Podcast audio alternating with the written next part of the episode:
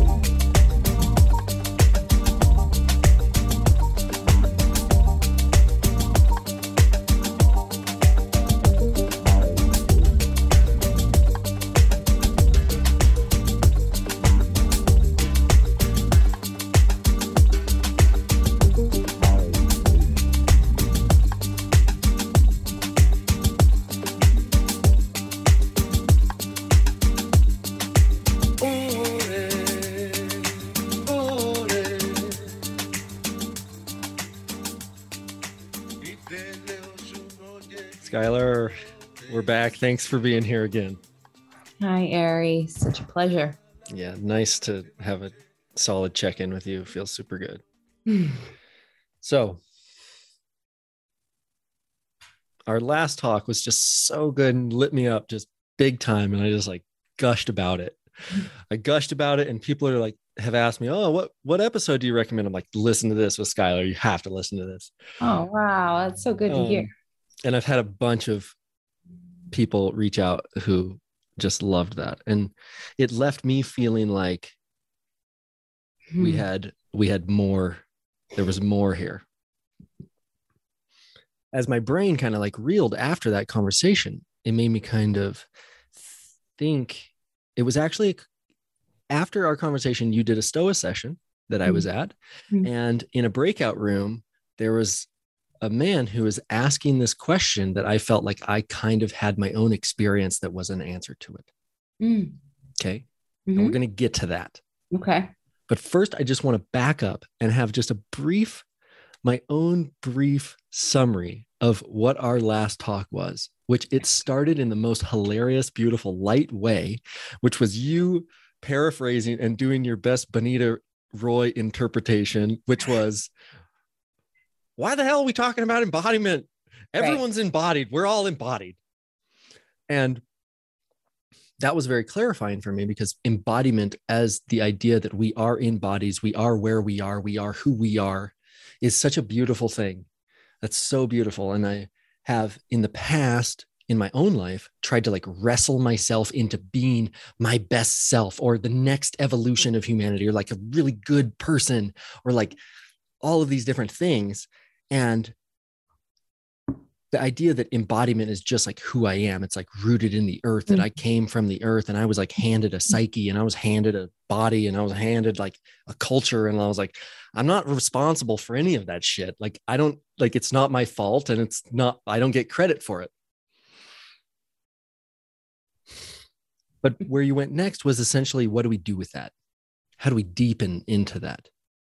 Mm. We talked about how business and the industrial revolution at large i think has mm-hmm.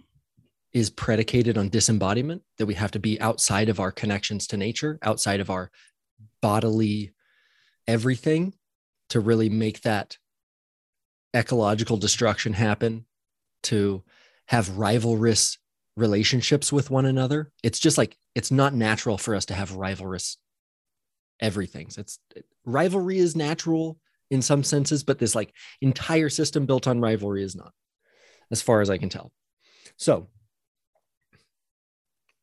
the thing that I really wanted to talk to you about mm-hmm. was ways back into our body, mm. ways back to embodiment. The two, and I'll just tell you what I, this little experience I had in the breakout room of your Stoa mm-hmm. session. Essentially, the man was asking about diet. Hmm. And I think that my path back to embodiment is a fewfold. The first and the most visceral that I've had that I've been doing my entire life is through movement. Mm-hmm, mm-hmm. And particularly really scary movement. Mm-hmm. movement that makes like my freaking the the back of my brain light up and I get scared and I have to like really work through it and push through it and and achieve something that I really want. But as an adult, the biggest change I had was I started dating this wonderful woman who's an Ayurvedic practitioner. I think I mentioned this in the last recording. And she just led a beautiful example of mm. being tuned into her body via her, her digestion. Mm-hmm. She was very polite. And sometimes we would sit down and her food would be in front of her and she just wasn't quite ready to eat. And she would just sit there and wait until mm-hmm. her body was ready for her to eat. She would chew her food really mindfully she would refuse food that she knew her body didn't like.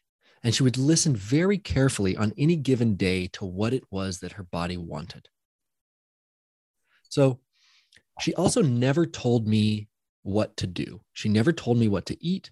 She never criticized the diet that I had. And I've always, I've cooked for myself for a really long time. I'm a great cook. And slowly over time, I just started kind of like feeling my own digestion. Hmm. And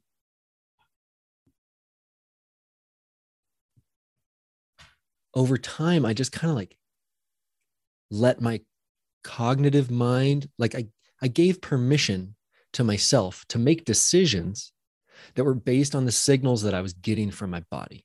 Mm-hmm. Because food is so incredibly culturally ingrained and socially ingrained that it's like you don't want to turn down someone's food. You don't want to say no to a beer. You don't want to like offend anyone. There's so many of these things. Mm-hmm. And so I had to really like work through that.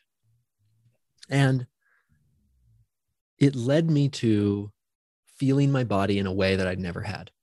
I felt my demeanor change before the Ayurvedic practitioner, I was married to a Mexican woman and traveled to Mexico extensively and cooked the spiciest food that you can imagine. And I just had this, I had this enormous spice tolerance. but I was also a little bit fiery in my demeanor. And so I just noticed so many things changing in my demeanor, in my thoughts, in how I felt by coming back to my body and giving myself permission to listen to the signals of my body.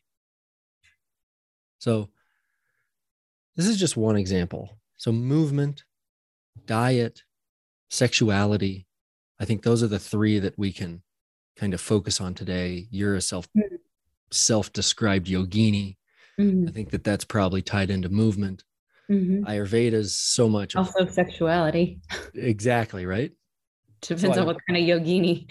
Yeah, I would love to hear. I would, and I would love to hear the connection of sexuality and yoga hmm as well. So let's hear it. Well, okay. So where first of all, that was really beautiful. I just um, was following your journey and uh, starting to get hungry, actually. so where do you want? So where do you want to start? Because I, I mean, I have. It's funny this this topic. Um, I have mixed feelings about, which we could uh, the food part. Um, which I think we could probably tease out. I mean, so let me just clarify. So we're looking for ways back to the body Mhm. to get more, to have a deeper, more intimate, more um, precise, I guess, relationship to our bodily experience. Yeah. Subtle. Subtle. Yeah. So to to, Yes. to succinctly clarify, it is that in 2021 we are uh, at least 100, if not more, years into kind of disassociating from our body and Yeah. disrupting the connection between our bodies and the earth and our place in it. And it seems like there are paths back to a really deep sense of embodiment. And you don't have to like I, I'm not trying to convince you that food is a is a great way, but what are what are what do you think? What are the best ways when people do you have clients that come to you disembodied and and disassociated from their bodies and want paths back? How do you how do you how do you guide them back? oh, that's so good. Well, usually they don't want a path back to the body. They want something else. They want Mm, to feel more um usually there's a lot of anxiety there's a lot of stress there's a lot of pressure. These are like people who are high performers let's say. Mm, and they've hit a wall. So uh the success like whatever led them to the level of success that they achieved is suddenly no longer working. Like maybe it's a ceo whose family life is falling apart or a you know an executive who's like there's a meaning crisis mm, in their work suddenly. It's like wait i just made it to the top of the ladder. And i'm looking around and i'm like i don't even want to be here. Mm, what happened? Um so or um let's see i'm just thinking of other ways that it presents the disembodied piece. Confusion about relationships. Um like an inability to really understand why there's conflict or what's going on in certain dynamics whether it's a parent child or a lover or a friend or a business partner.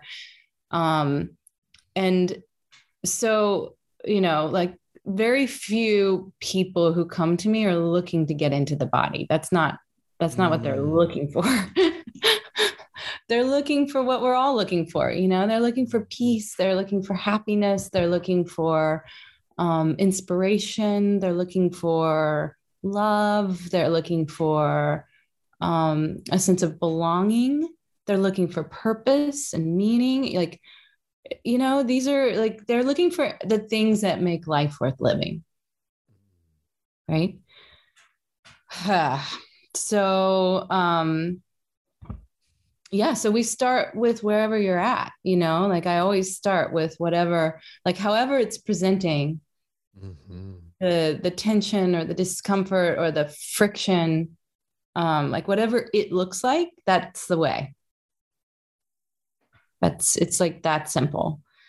Um the hard part is getting people into their bodies really because this is a tricky um it's a really it can be a tricky journey back home let's say because like your example of the spiciness is a good example. Um like there are certain ways we start to feel like normalize in a state of dissociation or in a state of i don't know high arousal or low arousal depending on your temperament you know? So it's like high arousal would be you know probably more what you tend towards it seems like where it's like i want to be on the edge i want to be scared i want to be you know i want that kind of like hum in the system mm-hmm. and low arousal and there are so many of these like you might think that's counterintuitive why would i want that well that's more like a numbing mm-hmm. out and if you look around america you see a lot of this it's like mm-hmm. on some level there's so much pain or discomfort or um, in, uh, well discontent various degrees in the system that people are just like i can't take it. Like i just want to numb out. I don't want to think about it so i'm going to go onto my phone. I'm going to binge watch shows. I'm going to drink. I'm going to smoke. I'm going to like you know i'm going to like disconnect from my emotional response to my family like i'm just going to check out. Mm. um and so when we you know when i'm asking or when we start to come back into the body like high arousal also would be like a high performing ceo type you know it's like a that there's a virility to it a lot of times where just like a go. And and it can be men women anyone it does gender doesn't matter but um there's a like a way that the landing can feel like oh it's like suddenly i realize how tired i am. Mm-hmm. or sudden or this is a really uncomfortable place for me actually to be on the ground.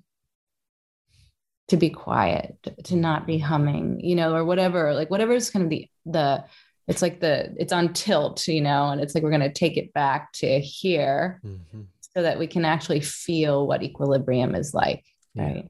It's like the absence of your coping mechanism whatever it is whether it's yeah positive yeah. or negative your the absence of your coping mechanism. Exactly and so like coffee for example like a lot of people are so habituated to that caffeinated mm-hmm. state um and i know what that's like. I love caffeine. It's an amazing drug. It is but you know and it elevate elevates mood like it, there's a lot that it's it's doing. Mm-hmm. also helping us keep up with the rat race you know the rat race is highly caffeinated. So if you take that out of the system anyone who's ever been on a detox is like wow. I mean it's like the world is moving slow motion or i can't quite muster the energy to perform. And that's scary because then things will come up around my worth, my value. If I'm not performing, will they love me? It's so, and this is all, I mean, I'm, I'm talking about a lot of emotions, but that's what's in the body. Yes. So, um, yeah, so that's, that's kind of the, the journey is so personal. Mm. This it's is so, amazing. I love the idea that, that I ask, how do we get back to our bodies? And you're like, no one wants to get back to our bodies. Everyone wants to like feel good. and and in a way, I hear that like the way to feeling good is like through our bodies. It's like building up like who we are and where we are in in like reality. Well, that's the thing we're learning, I think, right? Like like at a certain point, you recognize that the way to the happiness the way to the purpose the way to the meaning is is through the body mm-hmm.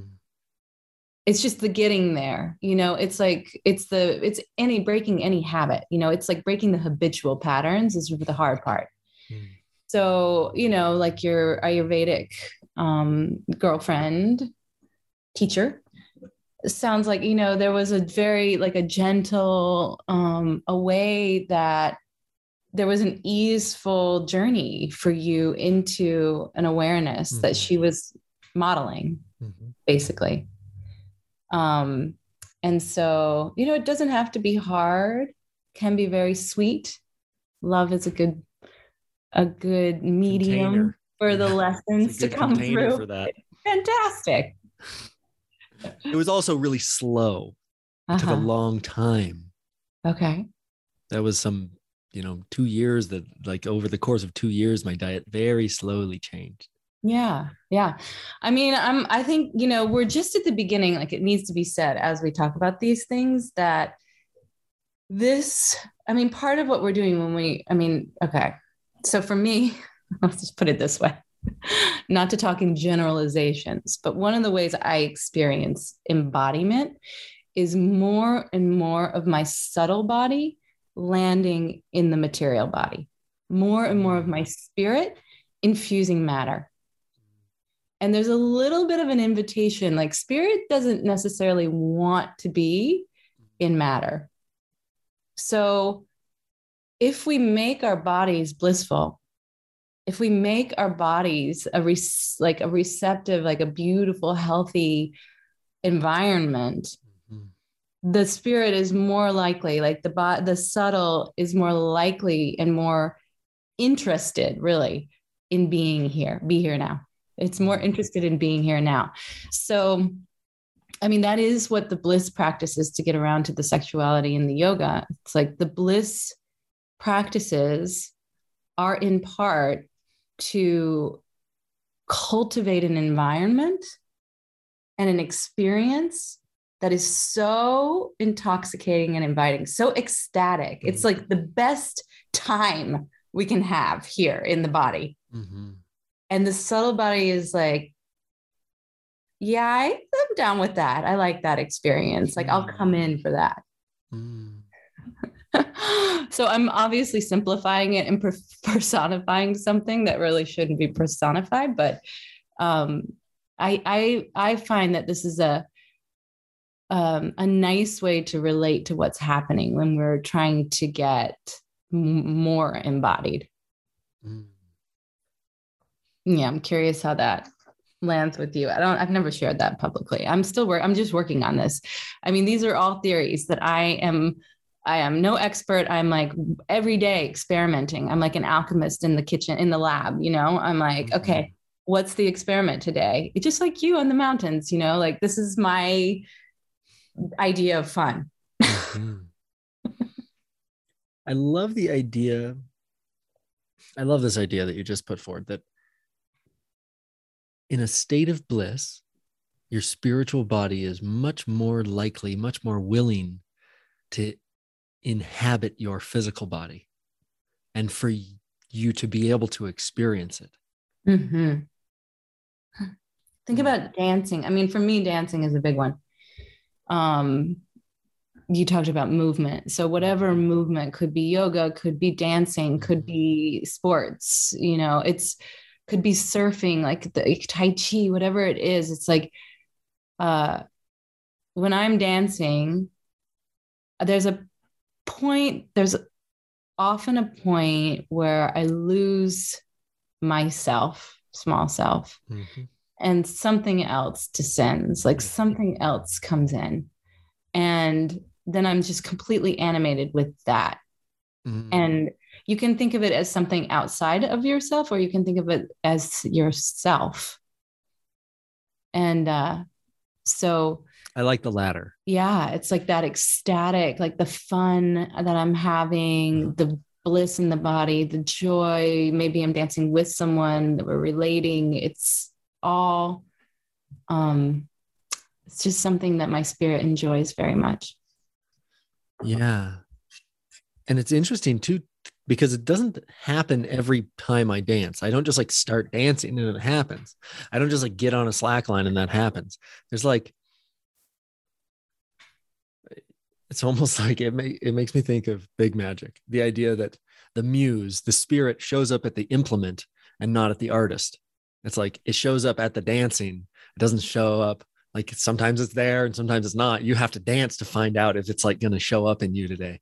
Oh, I love that. Yes.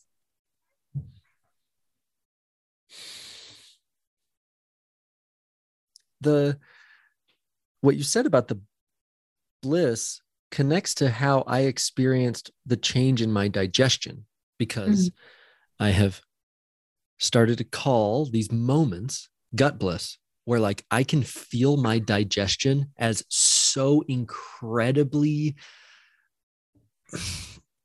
positive, like happy, like easy, like like the it's weird to say. It's like my digestion is in flow state.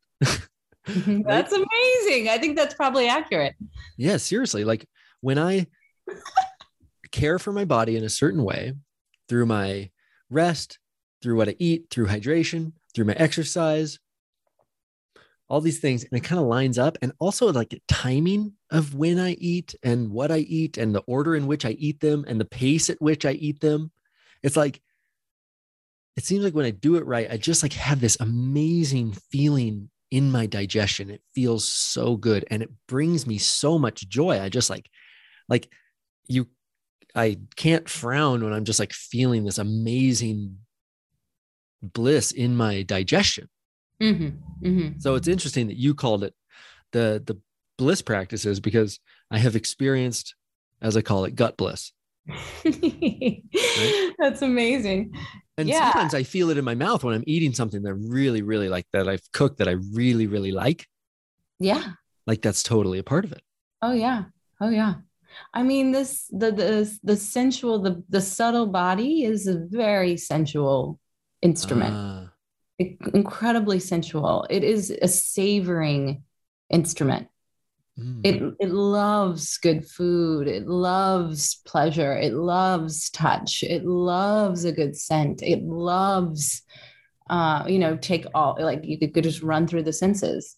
Mm. And so, like what we're talking about, like as so it's another thing is I think we talked about this last time. Like our world is so gross. Yeah. It's so harsh in a way in many ways that when you're cultivating this relationship to the subtle body, when you're inviting the subtle body in, when you're refining, that's a great word, refining your relationship to the senses, mm. cleansing the palate of all the senses, and you begin to tune into the subtle senses. So, subtle seeing, subtle hearing, subtle taste, subtle touch. Like you begin to tune into those, the world becomes like, wow, a lot to handle. It becomes very overstimulated almost. It's incredibly overstimulated. Um, so yeah, I mean, this is another, it's just like a little bit of a um I, to I don't to, know what to call it. It's like a signpost on the path. It's like, I'm not saying don't do it because I don't because a lot of people like myself. So I was um you know this term highly sensitive people. Uh-huh. And it's it's like categorized like a dysfunction. Uh-huh. Right? Like, oh, I'm an HSP, so you know, it's hard for me to go to loud concerts or like too many people in a space talking. Like the, there are things that are just like on the nervous system. And uh so you know, it's it can be intimidating. I don't know. Like it's a thing to refine your senses. It is. Like it, it requires, I mean, you know this, like you refine your digestion, you eat clean, you eat well, and then someone invites you out for burgers and a beer or or whatever. No, no, like I have no problem with burgers or beer. I'm just saying. And so then you go do it. You oblige the burger and the beer or in my experience, it's like you take one bite of something garlicky and you're just like your entire esophagus and stomach is like becomes hot. yeah. So I think it's just, um, you know, it's like the middle way, you know, it's like not being so extreme yeah. on either side that we can, um, you know, that we can experience the range without a lot of problems. But my point was just that you refine the senses and then it becomes difficult to engage with coarser uh, experiences. Mm. Yeah, that's interesting. But it does put you in touch. I mean, the, the point of doing it is that you can contact like the experience of savoring a beautiful bite of food like this this kind of ecstatic sublime relating with the subtle world is not only blissful and pleasant, but I think, essential to our survival. We're back to the ecological crisis. Like Uh, nature is everything because you can't say she's just a subtle communicator because we see something like what happened in Kentucky, which is my home state. So, opposite of subtle, you know, tornadoes blasting through um, a place. But like if you're walking in the woods and you really want the wisdom of the trees or you want the wisdom of the plants, it's a an extremely like it takes subtle sensing. uh-huh. That's a quiet little hum. Yeah, or you're traveling. It's not a it's not an LCD screen. no, not definitely blink- not. It's not No. bright and blinking in your face. Right. And so the wisdom that we need from other species is or or from the subtle realms, the beings that are prepared to help us. We're being called to become adept at moving between the subtle realm and the material realm. Yeah, and there's this idea here, and I want to just like back up and double click on a couple things. One is this idea that the wisdom of the trees is a very quiet hum. That if we want to be able to hear it, we have to essentially attune ourselves to being able to hear that volume of input which in a world where we are just like there's as much bass as i like and there's like the the volumes are turned up here in flavor in color in everything i'm a volume up person always have been. And so um this has been a journey for me. So but i also just evolutionarily speaking it's like my mouth wants to protect me from eating things that the body doesn't want. Like my sense of taste my sense of smell my my sense of smell tells me what is rotten and what is not rotten if a strawberry tastes fermented i spit it out because my mouth is like spit that fucking strawberry out right now. Right? I i i wasn't had i i wasn't taught culturally i wasn't brought up to spit out rotten strawberries. My body spits out rotten strawberries. So there's this and that's like kind of a that's one of the loud signals that we can pretty easily tell right? Physical pain is a is our bodies trying to talk to us to like modify what's happening in our environment. So the idea that we would become sensitive again is essentially evolution. And if if i just like if i just spit some schmachtenberger at you real quick here. Mollusks are very old. Mollusks are very slow to evolve because Hmm. they create a hard shell around themselves and they are very insensitive to changes in the environment, to changes in water temperature, in salinity, in pH, all these different things. It's relatively protected itself from. And so as the universe has changed over millions and millions and millions of years, the mollusks have stayed exactly the fucking same. But humans are exponentially more complex than mollusks. And we are so much more sensitive. I can feel the wind on my face. I can sense changes in barometric pressure, in temperature, in lighting. I can kind of predict the weather. Like I'm so incredibly sensitive. And that's because I am more complex. So as the universe evolves from matter to life to mind, it increases in orders of complexity. Increasing orders of complexity come with new sensitivities. So, a huge misconception that we have had, especially men, is that evolution and sensitivity are not exactly the same thing. Evolution and sensitivity are one and the same. As mm. you evolve, you become more sensitive. Mm. That's just how it is. To become less sensitive, you go towards mollusk, towards building a shell around yourself so that your environment doesn't affect you. If you want to evolve, you have to allow and cultivate a deeper and deeper and deeper sensitivity all of the time. A sensitivity of your emotions and your body and all of the things that you can possibly sense is what you want to increase your sensitivity towards if you want to cultivate your own evolution and your own development as a human. Mm. It is our sensitivity that is our greatest gift.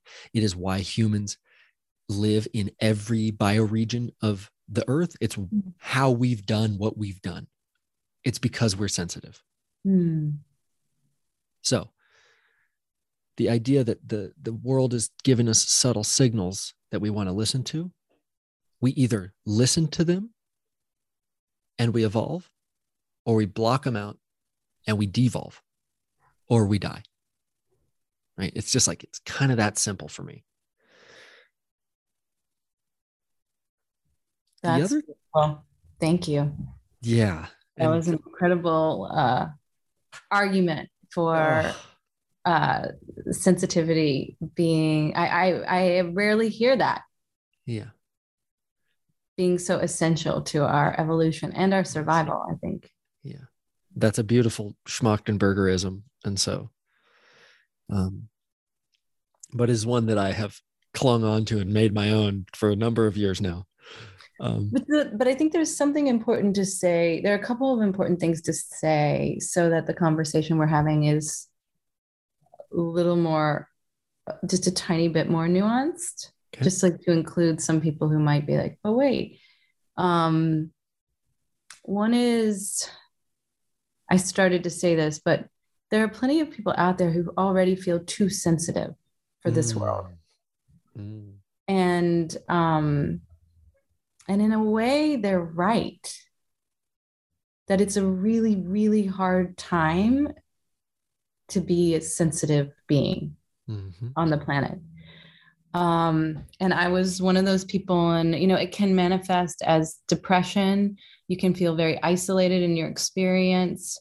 Um, you know, like I've heard a lot of um, women say it's like I've talked to a lot of women whose families get on their case because they're so sensitive mm-hmm. and um and for me there's like uh the cultivation of these sensitivities um it requires some yoga it requires some practice let's just, just mm. say that uh, we sort of have to build our endurance and we have to build our mastery mm. of of the senses there's some work that needs to go into being a sensitive a mm. subtly sensitive being mm. okay and part of it is uh, working with the body opening the channels so we're not blocked mm-hmm. in certain places. Part of it is recognizing that a lot of sensation is, ju- I mean, a lot of ex- of experience is just sensation. So hot and cold. Mm-hmm. You know, like uh, like right now, I'm doing cold plunge every day. It's amazing. Partly it was because I was extremely sensitive to cold and it was affecting my ability to live comfortably here in upstate New York in the winter. And so, um, so I'm training myself, which as an athlete, you really know, like it's not enough to just be like, oh, I'm super sensitive to cold. Okay. Well, let's like really investigate what cold is. How can you mm-hmm. hold more cold? Mm-hmm. And it's working. You know, it's really, it's incredible. It's really working. And and so I think there's like a a, a gymnastics right or a, mm. a training of the of the sensitivities yes it is not a numbing of your sensitivity it is learning how to not be overwhelmed by the signals that your senses bring in Beautiful. I mean, that is the key to the cold plunge for sure. I mean, exactly. the body is like, we're going to die. Yeah. And you're like, no, we're not going to die. We're okay. We're okay. Yes. This is a I I think I, I'm so glad that you that you turned on this avenue because more and more and more and more sensitivity is problematic without knowing how to interpret it, hold it. Yes. Um, because essentially, if you are monastic in your lifestyle and you have a Mm. sattvic diet and you Mhm. live in Central Oregon, you're fucked, man. Well, I mean, but what you what I thought you where I thought you were going, which is true, is that the monastic life is a perfect life for cultivating a certain kind of sensitivity. It is. It But is. we're not monastics, right? I'm not. I mean, you just the the thing about the monastic living, which is living like a monk, is that you have to do it in an ashram. You have to do it where other people cook your food and they Right. like someone else is going to stoke the fire for you because you're sitting there in meditation all day. Like right, right, right.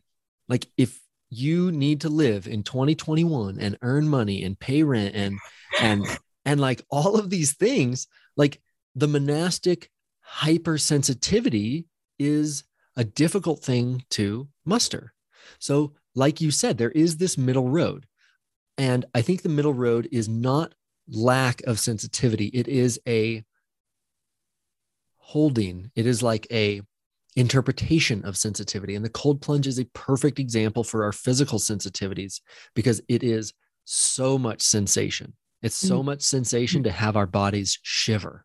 Mhm. There's so much sensation there.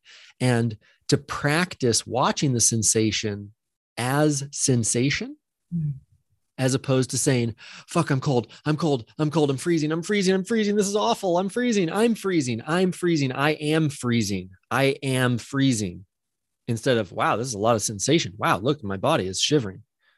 Oh the response is happening. Biological physiological response is happening. Wow what an incredible machine this thing is.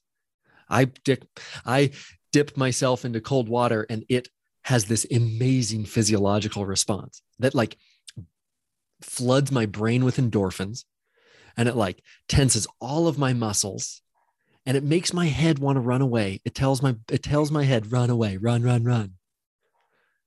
Oh this is a perfect example. But i also you know what you're what you're getting to and i think it's really important is that um you know again we're talking about culture change. Mhm.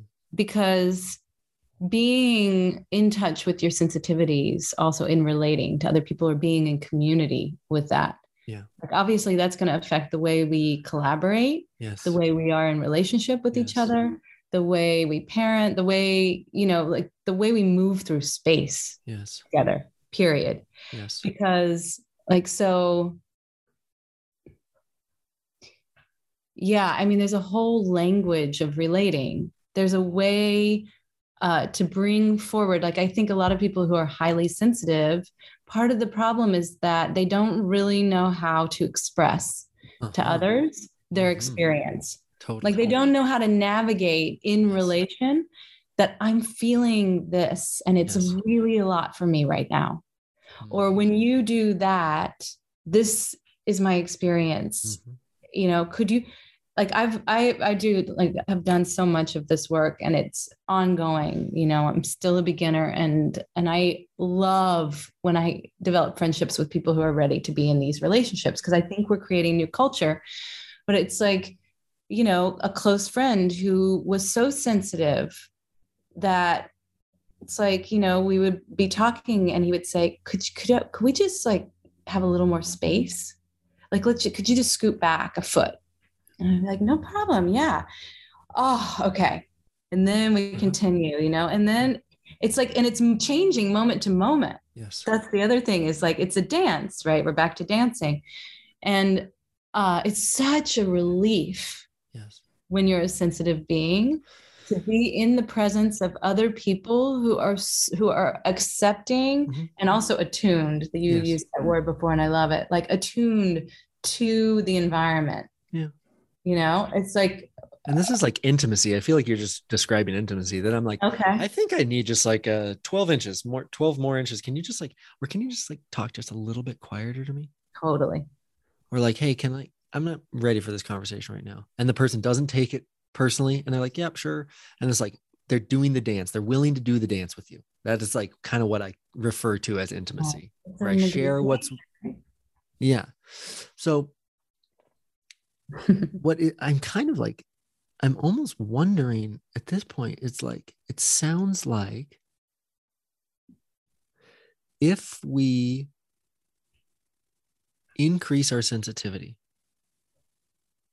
our choices are either refuse to be in the world as it is or learn to harness, learn to interpret, learn to have space for and speak into and make requests on behalf of our sensitive experience. Mm-hmm. Beautiful. Because the monastic way is almost like um, to refuse to be in the world in a certain sense. The and it has is- purpose. I mean, it has. There's a there's a particular need you know that it's it's it's not you know obviously i don't think you're saying it's an either or but just to make that point that there is for many people at many points and for the planet probably it's really important to have the monastic experience yes. happening. Um but most of us aren't monastics. Yes. And so yeah just navigating we're trying to navigate this sensory it is a sensory experience right? It life really is. it is a sensory experience. And there's two things that have been just like the the term or the the the platitude at this point that ignorance is bliss. Mm. ignorance is bliss. And i think that ignorance is not bliss as we've described bliss. Right. Because ignorance is numbing out basically. It ignorance is. is like it is. But it's funny because bob thurman who is one of my teachers his latest book is called wisdom is bliss. Uh-huh. Yeah i agree with that. I agree with that. There's something else that you said half an hour ago that mm. i just want to kind of bring back up here as we close. And that was you said that the subtle body is very sensual Mm. And the subtle body loves all these different senses. And it makes me wonder if actually that the subtle body is in the subtle senses. Like there is actually maybe it, it just made me wonder maybe there actually isn't a divide there. That the subtle body and the subtle physical senses are like that's where it lives. And to bring our awareness and our to to attune ourselves to this sensitivity that allows us to have these blissful experiences of taste smell touch sight digestion all of these things. Maybe there's actually not a difference there and i'm curious of like what the relationship of that is. I think that's a great curiosity. I don't have an answer for you but what comes up for me is um, dreams mm. also which is a subtle realm and we have a subtle body in dreams and um, the experience of the senses is very different uh-huh. in dreams interesting so lucid dreaming you know or uh, dream yoga um, you know these are ways that people and yogis have learned to awaken in the subtle states, right? So you can move through the dream world with your dream body, doing things you could never do. In like the physics are different. So you could do things you could never do in this material realm. And uh and so yeah, I I don't know the answer to your question, but I mean, for me, the ongoing exploration is it's like a shamanic. Uh, assignment. That's what's coming. it's like, you know, moving. I said this before, but I may have cut out. It's like moving between the worlds, Uh-huh. though they're not different. You're right. They're here and now. Like it's here and now. I mean, in the yogic uh, Yes. philosophy, we have these sheaths, the different bodies. Like the sheaths Uh-huh. are all here. There's a food sheath. Uh-huh. That's the most gross. It's actually called the food sheath. And so, you know, we can relate through the like, um, you know, what sheath basically is is is foregrounded, is in operation. How are we relating? Yes. But yeah, it's. I mean, we're just talking about subtler and subtler levels of relating with reality. And it brings up for me this like this really famous guy, Jesus Christ, who said, that you want to be in the world, but not of the world. Is I that feel like- Jesus? That's attributed to Jesus. That's a Jesus. You want to live in the in the world, but not be of the world. Yes, that's Jesusism. And I think that really is kind of a bullseye if we think about having our being very sensitive, having our like we're of a different thing. We're of a spiritual of we are of a very sensitive, subtle thing. Yeah, matter. But we also have to be in the world. yes. Can't refuse to be in the world. We can't refuse to be in our bodies. Yes, and that's I think that that's a great place. I'm glad you brought that up, and we're coming full circle because we also don't want to reject experience. Of course. Like that is the difference between the transcending Yeah. yogic experience and the descending Yeah. Path, and that's why I don't hate on burgers or beer, Yeah. Don't and that's condemn the why. world. Yeah, exactly. I Don't mean, condemn the world. sometimes for me, the most advanced yogic refined way for me to be in relation to food is to indulge Uh-huh. because there's a way sometimes like I can get too controlling or too aesthetic. Mhm. I know that this is happening when I stop enjoying myself. Mhm. When I'm no longer enjoying food, when I can't taste it and I can't feel it, when I don't Mm, when I'm like, you know, maybe from the outside it looks healthy, but maybe I've become a little bit controlling in my experience of it.